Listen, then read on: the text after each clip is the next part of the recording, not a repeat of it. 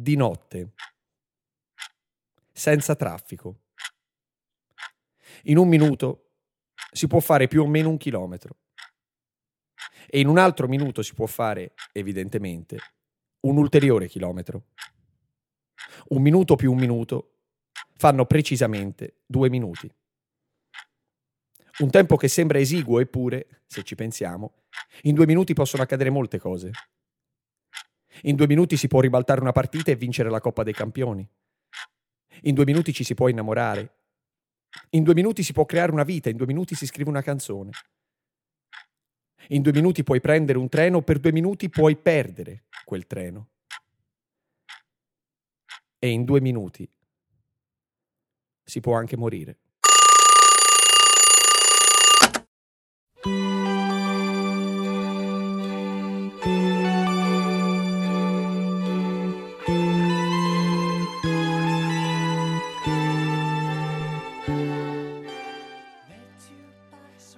Paolo e Antonella sono una coppia storica di Montespertoli, talmente inseparabili che dagli amici venivano chiamati Vinaville, sì come la colla.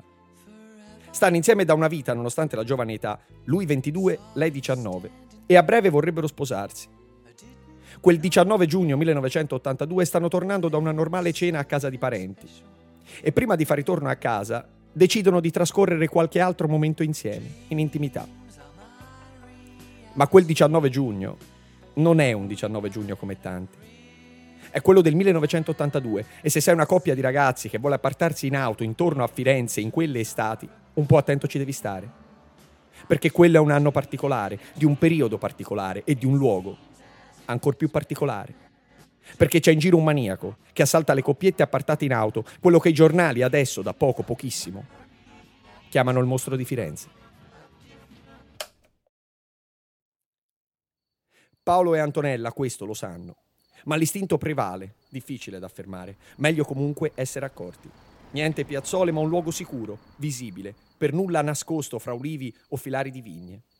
E in effetti lo trovano, anzi lo conoscono già. È un piccolo slargo di una strada provinciale presente in via Virginio Nuova. Tratto di grande percorrenza collega Cerbaia con Montespertoli. Si sentono tranquilli. Le auto sfrecciano a pochi centimetri da loro in entrambe le direzioni, i fari illuminano fin dentro la loro autovettura. Si sentono al sicuro.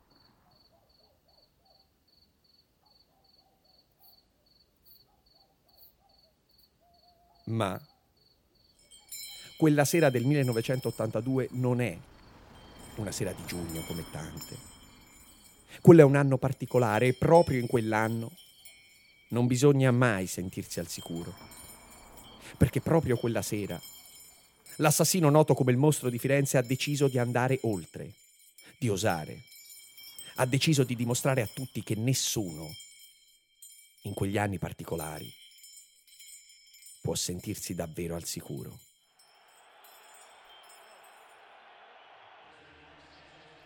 Non vuole limitarsi alla giocata facile, no, come Conti il pomeriggio prima nel fino allora disastroso mondiale di Spagna. Contro il Perù poteva passarla, semplicemente a un compagno. Oppure continuare a saltare gli uomini, arrivare sulla fascia e fare la cosa che sa meglio fare, il cross. Per la testa di un Paolo Rossi o un Ciccio Graziani di turno, no. Stavolta ha deciso Bruno. Ha deciso che vuole provare a fare tutto da solo. E così finirà 1-1. Ennesimo pareggio dopo lo scialbo 0-0 con la Polonia. E ci si giocherà tutto col Camerun.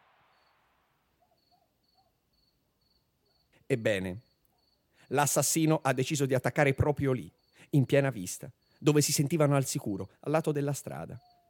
Come Bruno Conti in quel pomeriggio di un caldo mondiale spagnolo, l'assassino ha deciso di provare a mettere quella palla fra palo e traversa. Tra l'altro, quella sera, a pochi chilometri di distanza, esattamente a Cerbaia, c'è una festa di paese, quindi non ci sono troppe macchine in giro, ma nemmeno nessuna.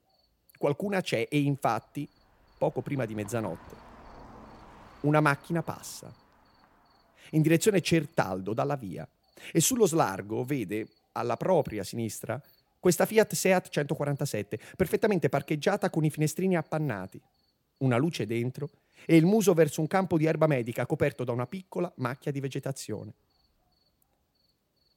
Passato un chilometro, circa un minuto, si incrocia al bivio per Fontanelle con un'altra macchina che scende nel senso di marcia opposto. Qua dentro ci sono due ragazzi che stanno insegnando a guidare a una ragazza ancora senza patente. Arrivati allo slargo, quello dove poco prima c'era l'auto di Paolo parcheggiata, lo trovano vuoto. Non c'è più niente. Ma frenano lo stesso perché ad attirare la loro attenzione è sempre l'auto di Paolo, che adesso si trova sul lato opposto della carreggiata, con le ruote anteriori incastrate nel canale di scolo, al volante una figura emette strani versi. Guardano meglio e a attirare la loro attenzione è un piccolo foro sul parabrezza, proprio all'altezza di quel corpo. È notte, è sabato, è estate, è il 1982 e quello è un foro di proiettile sul parabrezza di un'auto. Quella è una delle notti del mostro di Firenze ed i ragazzi, in mezzo a quella strada buia, lo sanno. Così premono nuovamente sull'acceleratore e corrono a chiamare i soccorsi, la polizia, l'ambulanza o chissà Dio. Due semplici minuti. Ora, cosa può essere successo in questi due minuti? Partiamo per gradi. L'assassino è un individuo freddo, che prepara con calma il suo colpo. È logico pensare che abbia precedentemente studiato il posto, scelto un giorno, definito l'aggressione. Tuttavia, ed è la prima volta, arriva sul luogo o troppo presto, i ragazzi li troveranno completamente vestiti, quindi magari non hanno nemmeno iniziato, o troppo tardi. Il profilattico usato sotto il sedile del guidatore potrebbe essere di altre sere, come in effetti della sera stessa. Antonella è dietro, Paolo alla guida. L'assassino sbuca dal campo lato guidatore e inizia a sparare vari colpi ferendo. Il ragazzo, nonostante ciò, riesce a inserire la marcia e a mettere in moto. A questo punto l'assassino è in pericolo, ha fallito l'attacco e potrebbero pure averlo visto. Si mette davanti alla macchina che sta sgommando, i fari lo accecano, ma danno anche un riferimento per capire dove sia più saggio sparare. La fortuna, come in altre occasioni, è con lui. Spara.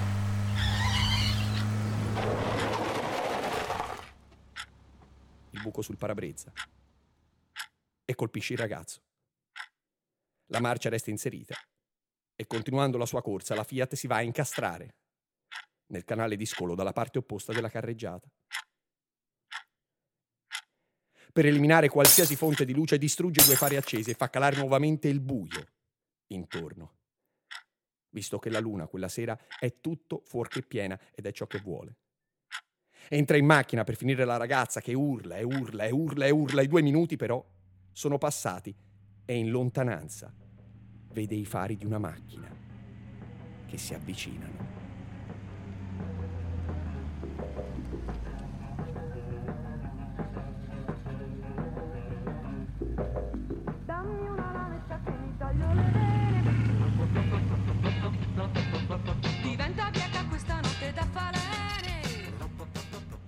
La domanda che ci poniamo è, dopo aver fatto tutto questo macello in due minuti, e che lo abbia fatto, non vi sono ahimè dubbi, l'assassino ha pure il tempo di scappare?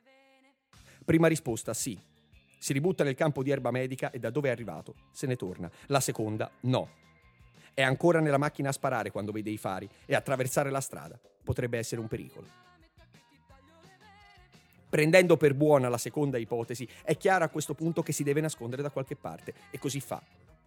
Magari mettendosi dietro la macchina stessa.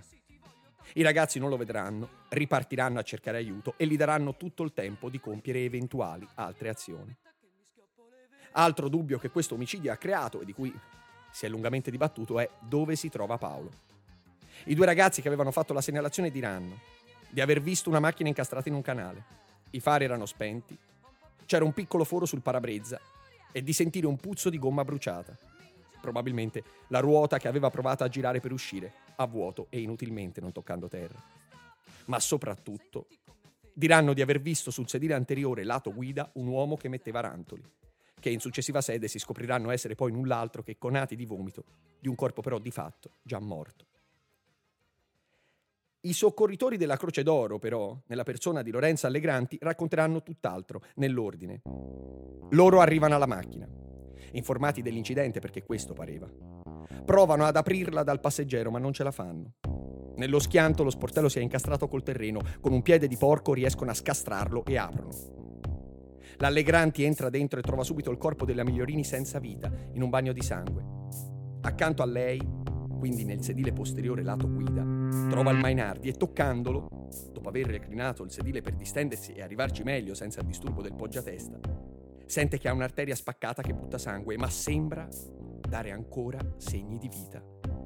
Scavalli i sedili, esce dal lato guidatore, reclina completamente il sedile verso il volante e tirano fuori il cadavere del Mainardi portandolo con urgenza al vicino ospedale di Empoli. Quindi, Paolo era davanti o era dietro? E chi ha mentito? Hanno mentito i ragazzi o hanno mentito i soccorritori? E se hanno mentito, perché lo hanno fatto? Domanda. E se invece avessero ragione entrambi? Torniamo all'ipotesi di prima. L'assassino non è scappato, è lì ancora, nascosto dietro la macchina. I ragazzi vedono il Mainardi sul sedile di guida, ripartono per andare a chiamare l'ambulanza. L'assassino riesce allo scoperto. Sa di avere poco tempo prima che torni qualcuno e che quindi non può praticare nessuna escissione. Apre lo sportello e sposta nel sedile posteriore il corpo di Paolo alt. Perché? Che senso ha un gesto del genere? Due ipotesi. La prima, vuole giocare con la polizia. Sa che arriveranno con la testimonianza della macchina di prima e vuole mischiare le carte. Follia non è detto. Ricordiamo che un'interazione c'era già stata mesi prima con il secondo omicidio dell'81, realizzato appositamente per liberare lo Spalletti, e noi sappiamo che questo giochino continuerà a farlo fino all'ultimo omicidio. La seconda, più psicologica. L'assassino è ancora toccato da ciò che è successo poco prima.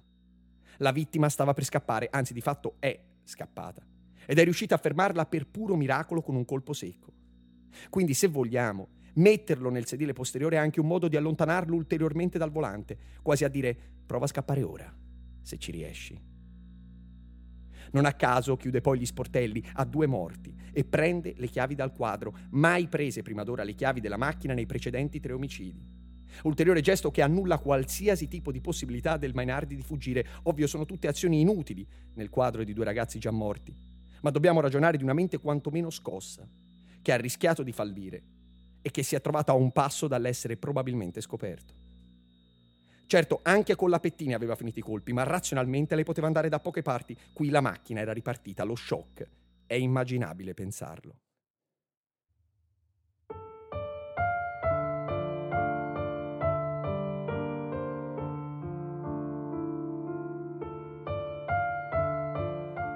Né Il Padrino, Al Pacino, Michael Corleone, dopo aver ucciso Sollozzo, il capo della polizia, trattiene la pistola, per poi gettarla via solo a pochi passi dalla porta di uscita, con rabbia. Così come farà il nostro a Baccaiano, che al Bronx non ci assomiglia neanche un po'. Solo a vari metri dalla macchina, magari assorto sul rischio che aveva appena corso, si rende conto di avere ancora in mano le chiavi della macchina.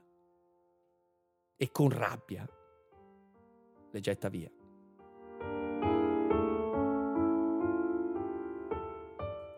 Un'altra ipotesi sul rebus baccaiano che certamente non possiamo non prendere in analisi è che alla guida della vettura ci fosse l'assassino stesso.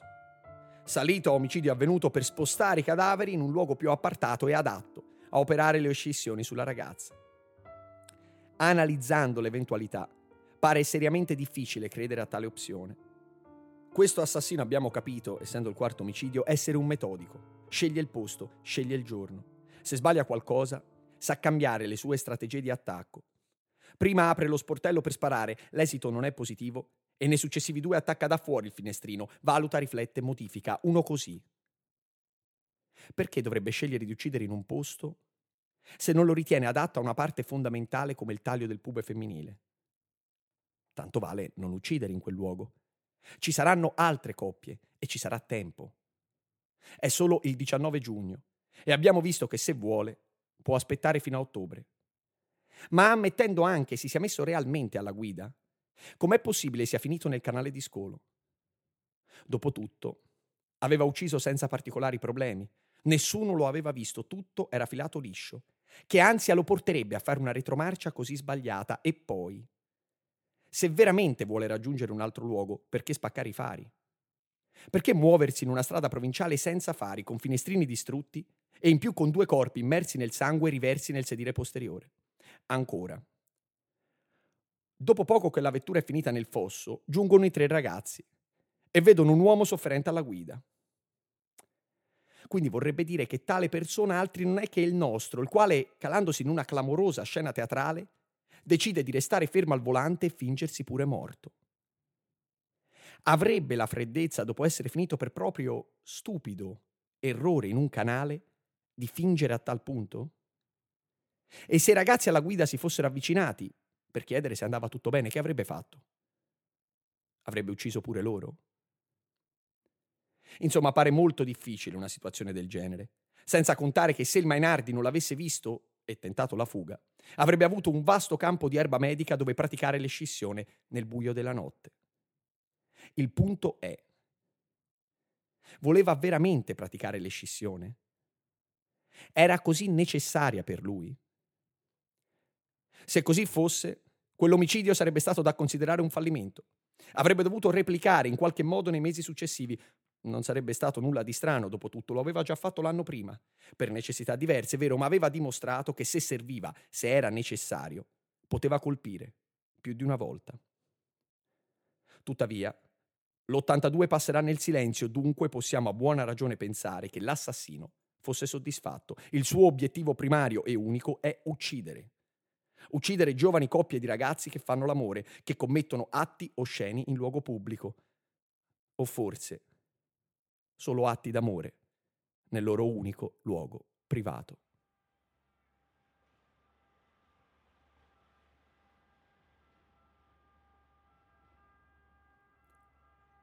Il corpo del Mainardi giunge nella notte all'ospedale di Empoli e qui muore, definitivamente. In due minuti si possono fare tante cose, avrà pensato il magistrato Silvia della Monica, assegnata al caso del mostro anche dire il nome dell'assassino. Perciò concorda con i giornalisti di fingere. Prima di morire, Paolo ha parlato e ha dato indicazioni importanti sull'identità dell'aggressore. Devono esserci titoli su ogni giornale, bisogna fermare la striscia di sangue e portare il colpevole a commettere un errore.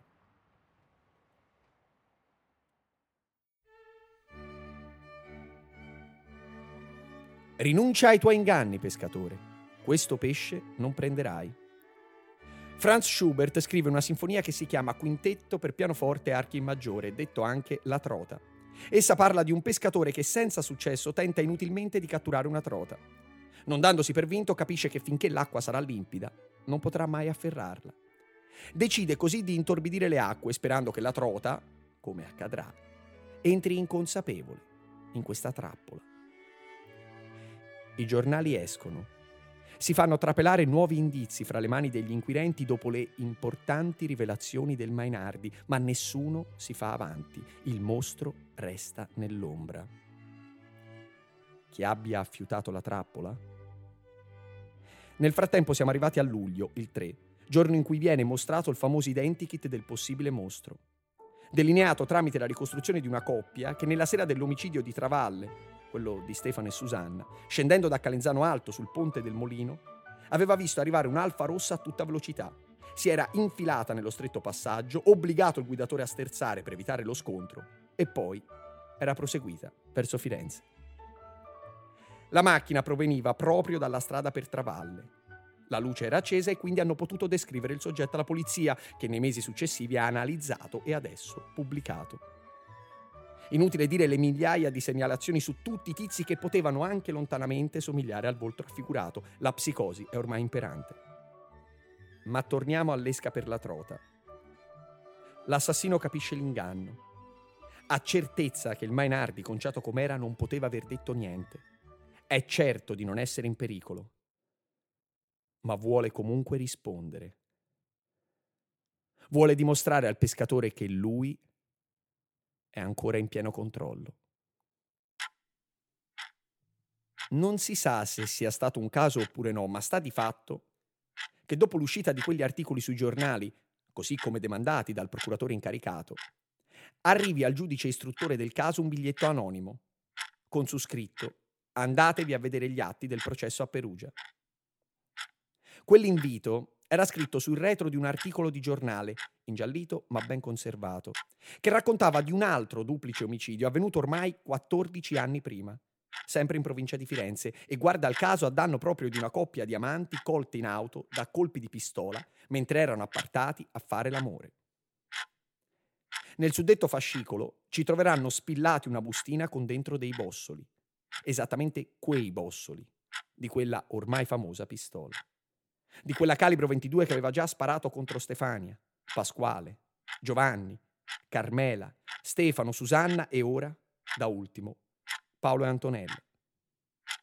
A quanto pare quella pistola aveva ucciso un'altra coppia, tanto tempo fa, Antonio e Barbara. C'era solo un problema. Quell'omicidio aveva già un suo colpevole, nessun caso aperto, e stava già scontando la sua pena, da 14 anni. Inventa quello che vuoi per farci ridere un po', inventa pure, dici, dici per te. Quello che adesso dirò per farti ridere un po', non è invenzione, ma è la verità.